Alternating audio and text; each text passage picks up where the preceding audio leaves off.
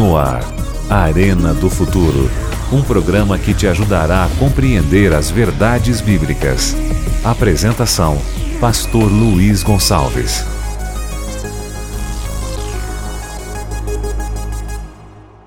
Olá, meus amigos, tudo bem? Sejam muito bem-vindos ao Arena de hoje. Estamos num tema espetacular no programa de hoje, dentro da série O Grande Conflito. Estamos fazendo uma releitura desta série maravilhosa. Eu tenho certeza que vai ser uma grande bênção para você e para sua família. Uma pergunta: quantos intercessores existem? É possível que um, uma pessoa que viveu nessa terra, um ser humano como eu e você, interceder por nós? Uma pessoa depois que morre pode interceder por cada um de nós? Existem vários santos intercessores? O que diz a Bíblia? Outra coisa, o que significa intercessão? O que significa mediação? São perguntas curiosas que as pessoas muitas vezes têm dúvidas. Outra coisa que eu queria chamar a sua atenção: Maria, a Virgem Maria, uma mulher abençoadíssima por Deus, pode interceder por nós? O que você acha? Para um pouquinho para pensar nestas perguntas. Hoje, nós vamos tratar de um tema que vai impactar o seu coração, vai mexer com você.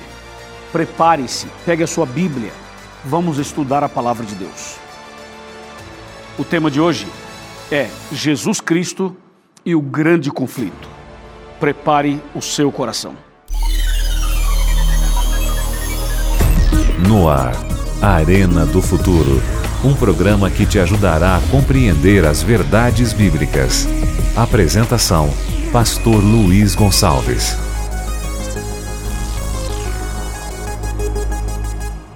Muito bem, já estamos aqui preparados para o tema de hoje. Mas antes, eu quero mandar um abraço para você que acompanha o nosso programa na sua casa, né? Você que está dentro de casa nesse momento, Deus te abençoe. Você que está viajando, você que está no hotel, você que está no trabalho, você que está no hospital, você que está numa penitenciária, onde quer que você se encontre, receba o nosso abraço é, com muito carinho nesse momento. Também o nosso programa está na rádio, em toda a rede de rádios. Obrigado a você que nos acompanha pelo rádio. E também o nosso programa está nas redes sociais. Você pode seguir o Arena no Twitter, no Instagram, no Facebook e também no YouTube. No Facebook a gente faz transmissões de vários uh, sermões, fazemos lives, é, é um momento muito especial. Fica ligado no Facebook do Arena. Se você já é um seguidor, muito bem. Se você não é, passe a seguir o Arena no Face, tá bom? E no YouTube, o nosso canal está cada vez melhor. Esses programas todos são colocados no canal oficial do Arena. Vai lá, youtube.com.br Arena do Futuro, se inscreva, ative ali o sininho de notificações, receba os avisos das novas postagens e receba a bênção de Deus. Também eu tenho um canal no YouTube no meu nome, onde eu coloco temas é, de, de, de, cursos bíblicos é, anteriores. Você vai lá youtube.com.br Pastor Luiz Gonçalves e ali você tem meditações diárias. Aqueles vídeos que eu faço de dois, três minutos diários, eles também são colocados ali, no meu canal do YouTube. Tudo isso é para ajudar você na sua caminhada cristã e para que você também possa evangelizar outras pessoas. Aliás, eu quero oferecer a você o Arena como um programa de evangelização. Você pode usar o conteúdo aqui, as mensagens aqui e mandar para seus amigos, para seus familiares e você tornar o Arena um instrumento de evangelização e de salvação. Tá bom? Bom, agora eu tenho aqui nas minhas mãos um DVD chamado O Sentido da Fé, gravado pelo pastor Felipe Amorim. É um lançamento, é um DVD novo, é um curso bíblico novo e eu quero oferecer a você de graça. É só você ligar para cá, fazer o seu pedido e nós enviaremos até a sua casa com todo carinho. É uma gentileza dos anjos da esperança, tá bom? Para você. Maravilha?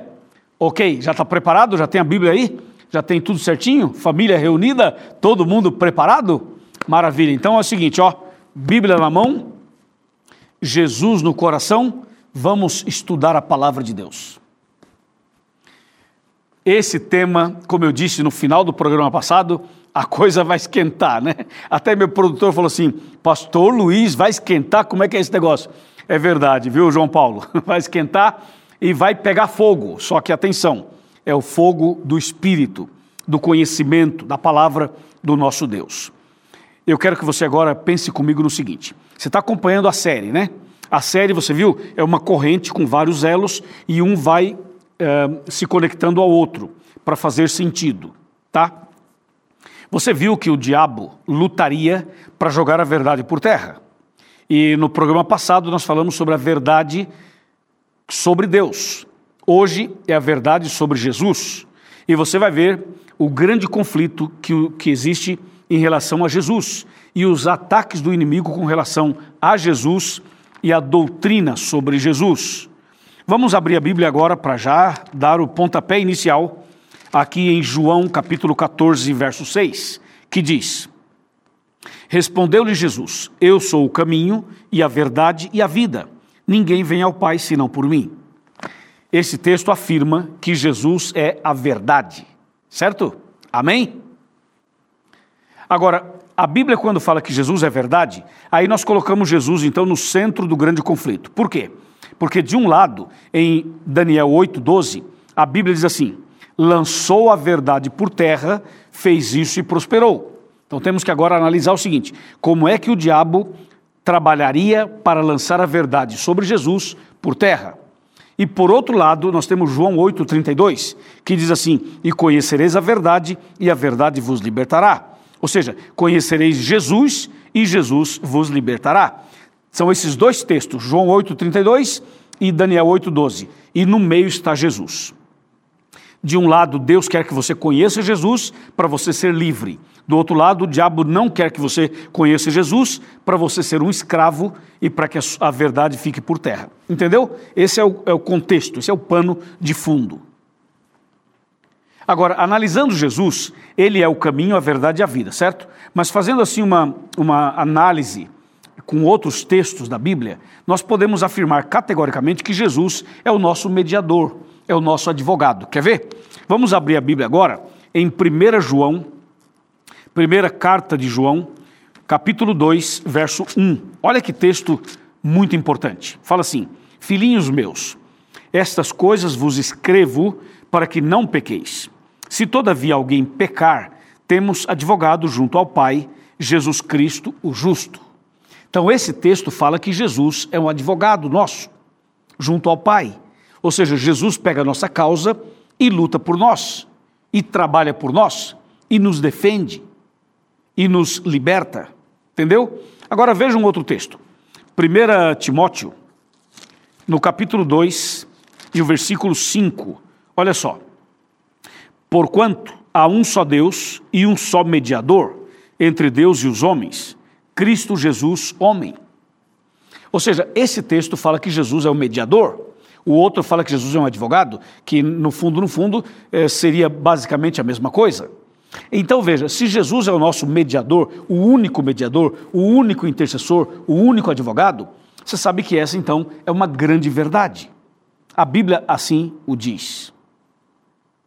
Jesus, quando ressuscitou e voltou para os céus, ele entrou no santuário celestial, no lugar santo, e depois, de acordo com a profecia, ele passaria para o Santíssimo. E agora, nesse momento, Jesus já está no lugar santíssimo do santuário celestial. Fazendo o quê? Intercedendo por nós. Correto? Então, hoje, o ministério de Cristo é o ministério intercessório em favor de cada um de nós. Quando nós cometemos um pecado e nós nos arrependemos, a gente vai a Deus em oração e a gente confessa o pecado para Deus e pede perdão em nome de Jesus. Então Jesus vai diante do Pai, mostra as mãos dele, os sinais dos cravos da sua crucificação e diz: Meu Pai, perdoa o Luiz, perdoa a Isabel, perdoa a Antônio, perdoa o seu João, porque eu morri por ele. Então Jesus intercede por nós. Por isso que ele é o nosso intercessor, é o nosso mediador, porque foi ele o único que morreu na cruz por nós. Está claro? Só que o diabo, para jogar essa verdade por terra, ele usou aquele, aquela igreja de Apocalipse 17, entendeu? Usou aquele a grande meretriz, usou a grande Babilônia espiritual para pisar na verdade. O que que o diabo fez? ele fez com que as pessoas criassem outros intercessores, outros mediadores, para tentar tirar o foco de Jesus, para jogar a verdade por terra. Por exemplo, você sabe que existem é, santos, entre aspas, considerados intercessores, como São Judas Tadeu, Santo Antônio, São Pedro, como é, esses vários santos que aparecem por aí, que são canonizados pelo Vaticano. E essas pessoas, muitas vezes, acreditam que esses santos podem interceder. Mas, biblicamente falando, não é assim. Biblicamente falando, não existe isso. Só que esta foi uma invenção é, que o diabo inspirou os homens a fazerem, justamente para quebrar o princípio verdadeiro de que Jesus é o nosso único intercessor. Entendeu ou não? Então aí está o ataque à verdade sobre Jesus. E isso é muito perigoso, extremamente perigoso. Sabe por quê? Porque o diabo sempre odiou Jesus. Ele sempre quis ocupar o lugar de Jesus. Ele sempre quis é, tirar Jesus e assumir o controle, assumir o lugar de Jesus. Lembra? Eu vou te ajudar com alguns textos bíblicos. Aqui em Apocalipse 12, verso 7, fala assim: houve peleja no céu. Está lembrado? Apocalipse 12, verso 7. Fala assim: houve peleja no céu. Miguel e os seus anjos pelejaram contra o dragão e também pelejaram o dragão e os seus anjos. Aqui você vê o dragão e Miguel. O dragão é o diabo, Miguel é Jesus.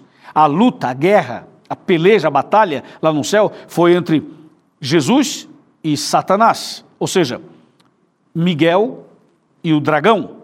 Então você vê que o, a, a, o grande conflito entre Cristo e Satanás começou no céu. Aí o diabo perdeu lá. Jesus o expulsou do céu, entendeu ou não? O diabo perdeu lá.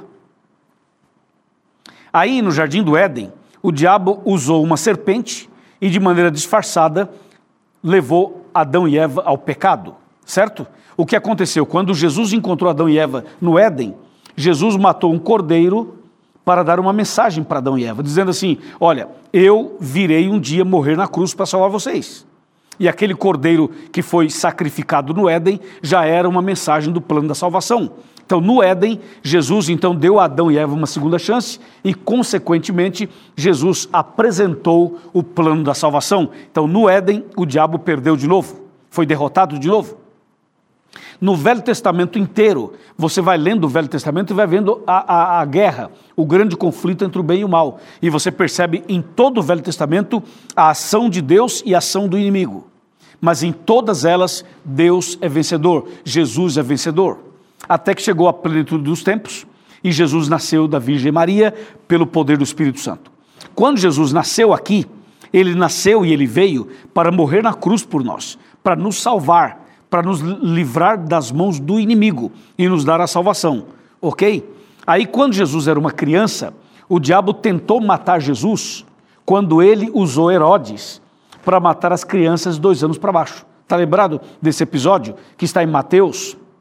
Ok, então Jesus foi protegido por Deus e o diabo não teve sucesso.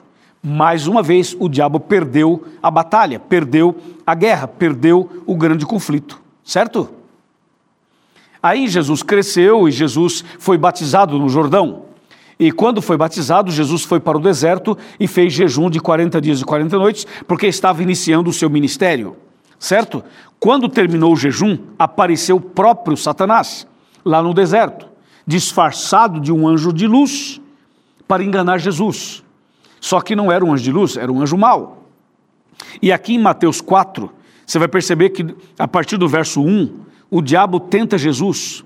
Ele faz a primeira tentação e Jesus refuta, e Jesus então vence o diabo na primeira. O diabo faz a segunda tentação, Jesus refuta e vence o diabo de novo. E Jesus vence sempre dizendo: Está escrito, está escrito. Quer ver? Eu vou, vou mostrar para você.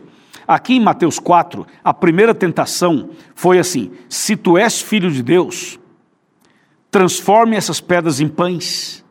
Aí Jesus fala assim: Está escrito nem só de pão viverá o homem, mas de toda palavra que sai da boca de Deus. Então Jesus, quando ele fala está escrito, Jesus está citando a Bíblia e com isso ele derrota o inimigo. Entendeu? Na segunda tentação aconteceu a mesma coisa.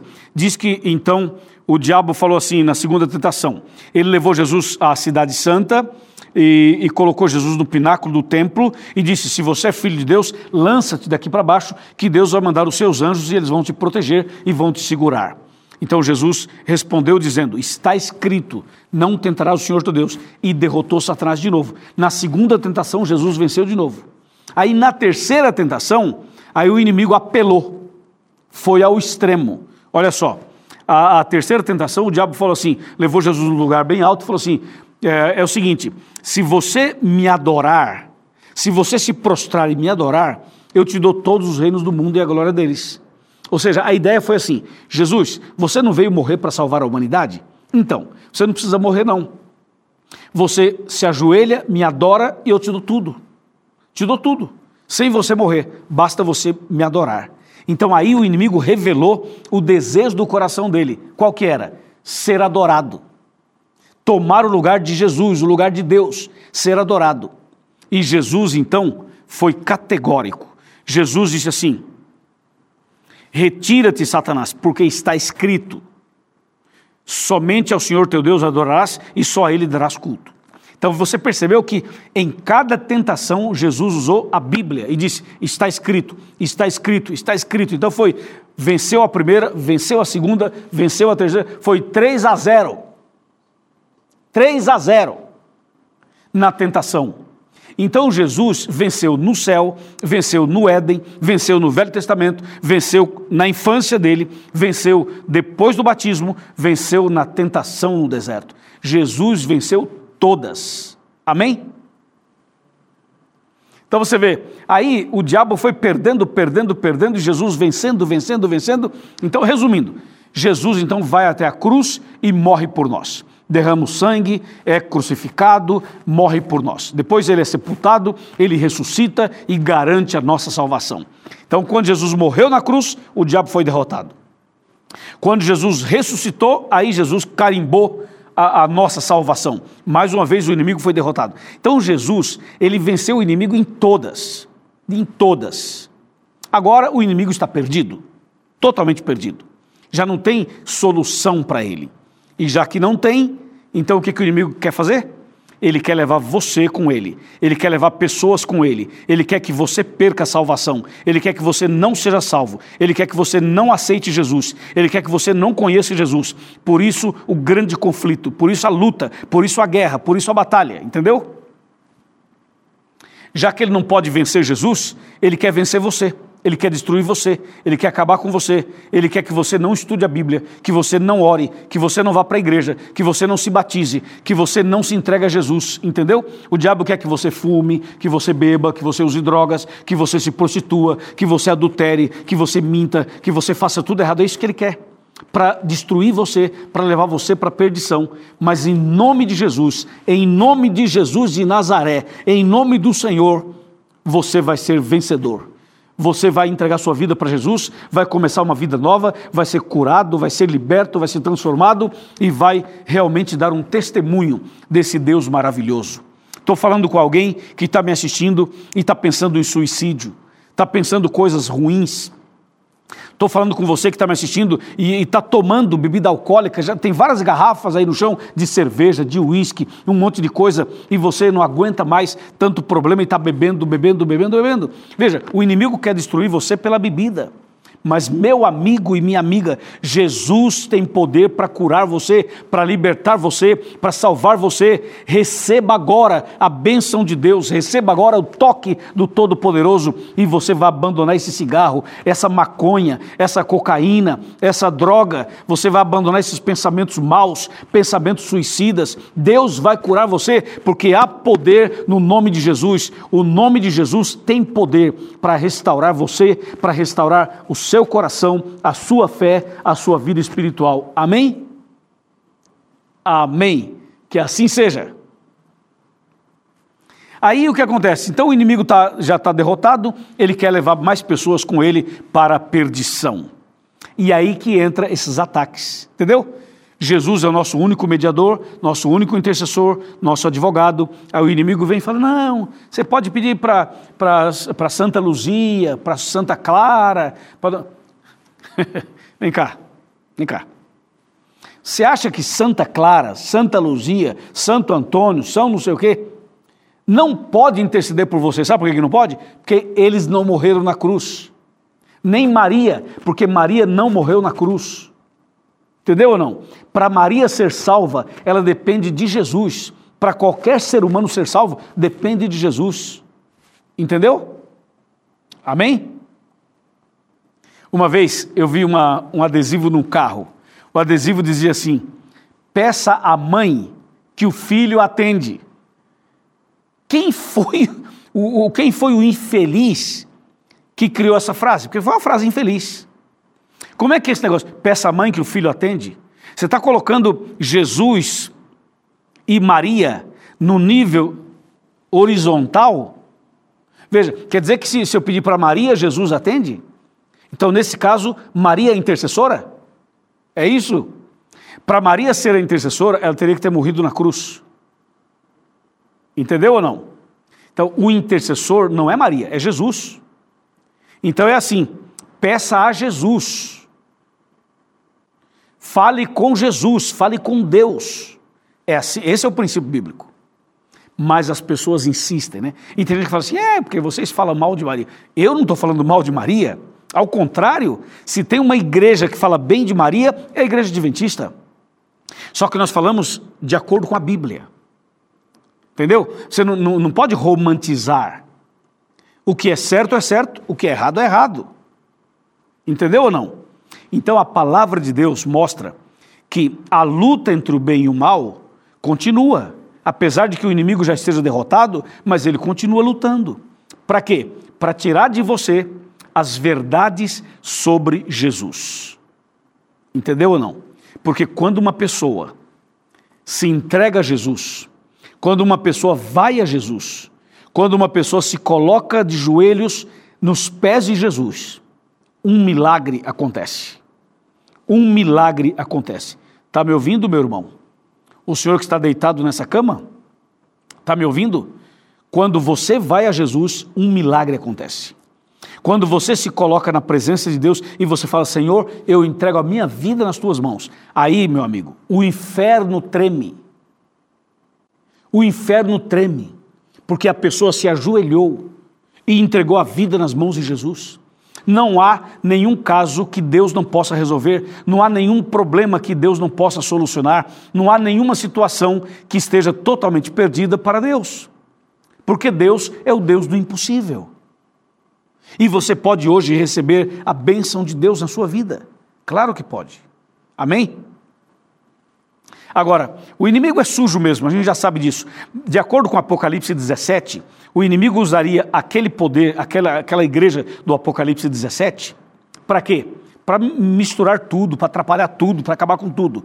Quer ver uma coisa? Você sabe que a igreja romana criou os sete sacramentos e criou também todo o sistema da homilia. Sabe por que isso? Porque isso é uma maneira de substituir o sacrifício de Cristo. Isso é um problema seríssimo.